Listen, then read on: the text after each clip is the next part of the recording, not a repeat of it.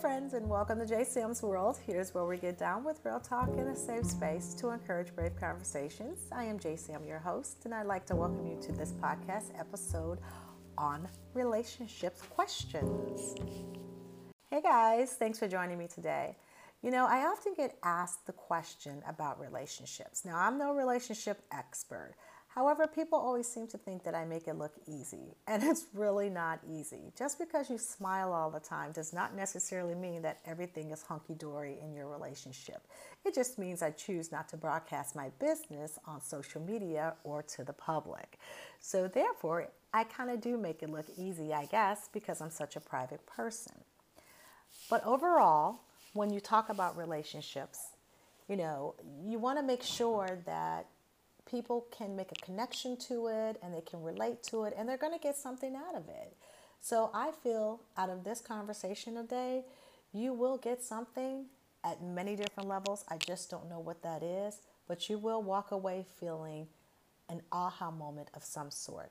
That much I can guarantee you. So, have you ever wondered about what makes a good relationship? Well, I don't know the answer to that. I wish I did, but I don't. Because you see, there is no perfect relationship. There is no one right way to make a relationship work. However, there are tools that can make a relationship work. And one of those tools is communication. We often think that we are good communicators, effective communicators. Um, we are saying the right things and we're, we're making sure that we use I statements. However, that is not always the case. People receive information differently. Just because you are a good communicator does not necessarily mean the person is receiving the information that you are sending their way. There could be a number of reasons for that. The first reason is is they're not ready to receive what you're saying. The second could be the way that you're saying it to them, which is not allowing them to hear what you say. And lastly, is that you're just not explaining it in a way that they could actually understand it and have it transmitted in their brain so that they can effectively respond in a way that is appropriate. There's so many different reasons why, but communication seems to be the number one reason why a lot of relationships just don't work. So, I can tell you what I've gone through and how I've had to go through it. I was married for 20 years to someone, and we thought that we were great communicators just because we didn't argue and just because we could use I statements and we could sit down and we can talk it through. But what I discovered was we were actually not resolving the issues. We were actually brushing them under the carpet because we agreed to disagree. And there was nothing getting resolved. So when you think you're communicating, you're really not. And that was actually our way of communicating because we thought we were effective communicators. So when the time came for me to explain to my daughter that we were getting a divorce, she couldn't understand why because she never seen us argue about anything. She saw us talking through things to resolve issues, which again, those issues never really gotten resolved because neither one of us liked conflict. That's the other issue. We had learned that yelling and screaming at each other weren't going to do us any good because that meant that neither one of us was hearing the other side perspective. However, in retrospect, when you look back on it, we still weren't understanding the other's perspective because we agreed to disagree and we never really resolved anything. So, this is what I mean when we say that we believe that we are good communicators and we're actually not. So, we have to learn how to be in a place of listening to one party without the intent to reply to the other party. That means you have to be present within that conversation. So when your spouse is talking to you or trying to explain to you how they're feeling, when you're present, you're not thinking of your next defense line. You're not thinking and zoning in on that one negative thing that she says about you or he says about you to just hone in and just reply to.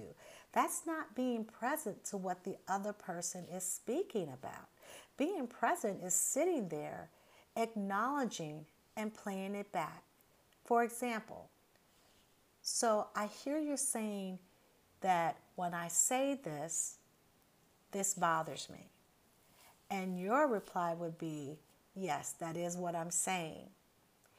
And let that person take a moment to absorb what you have just said to them. Give them that think and processing time. This is something I had to learn in my new relationship because I can communicate and I can and is able to use I statements. Everybody has that journey at different times in their lives.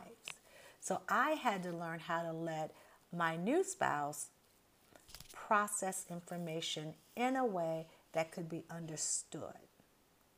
So when we do these things, it makes talking a lot easier.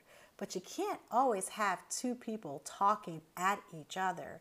You have to learn to take a step back. And sometimes that requires you to stand down.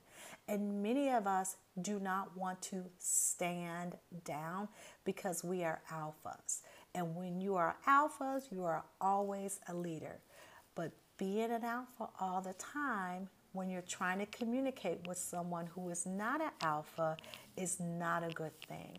Because what it looks like, it looks like you're the giant, they are the ant, and you're constantly crushing them.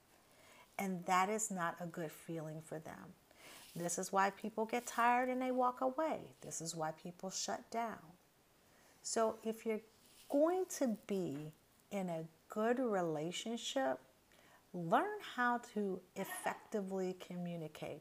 Learn how to stand down when you need to stand down. Learn how to be present to when the person is talking to you. Learn how to listen above all, hear without the intent to reply. This was a relationship question that I got this week, and I constantly get them. So, with that being said, communication is a good tool to understand and to practice and to keep it alive in your daily life. It will work for you across all platforms if you just take a moment to stand down and be present and just listen.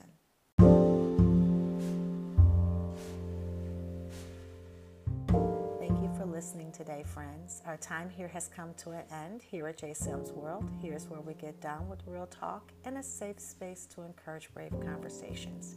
I am J. Sim, your host, and I'd like to thank you for listening today.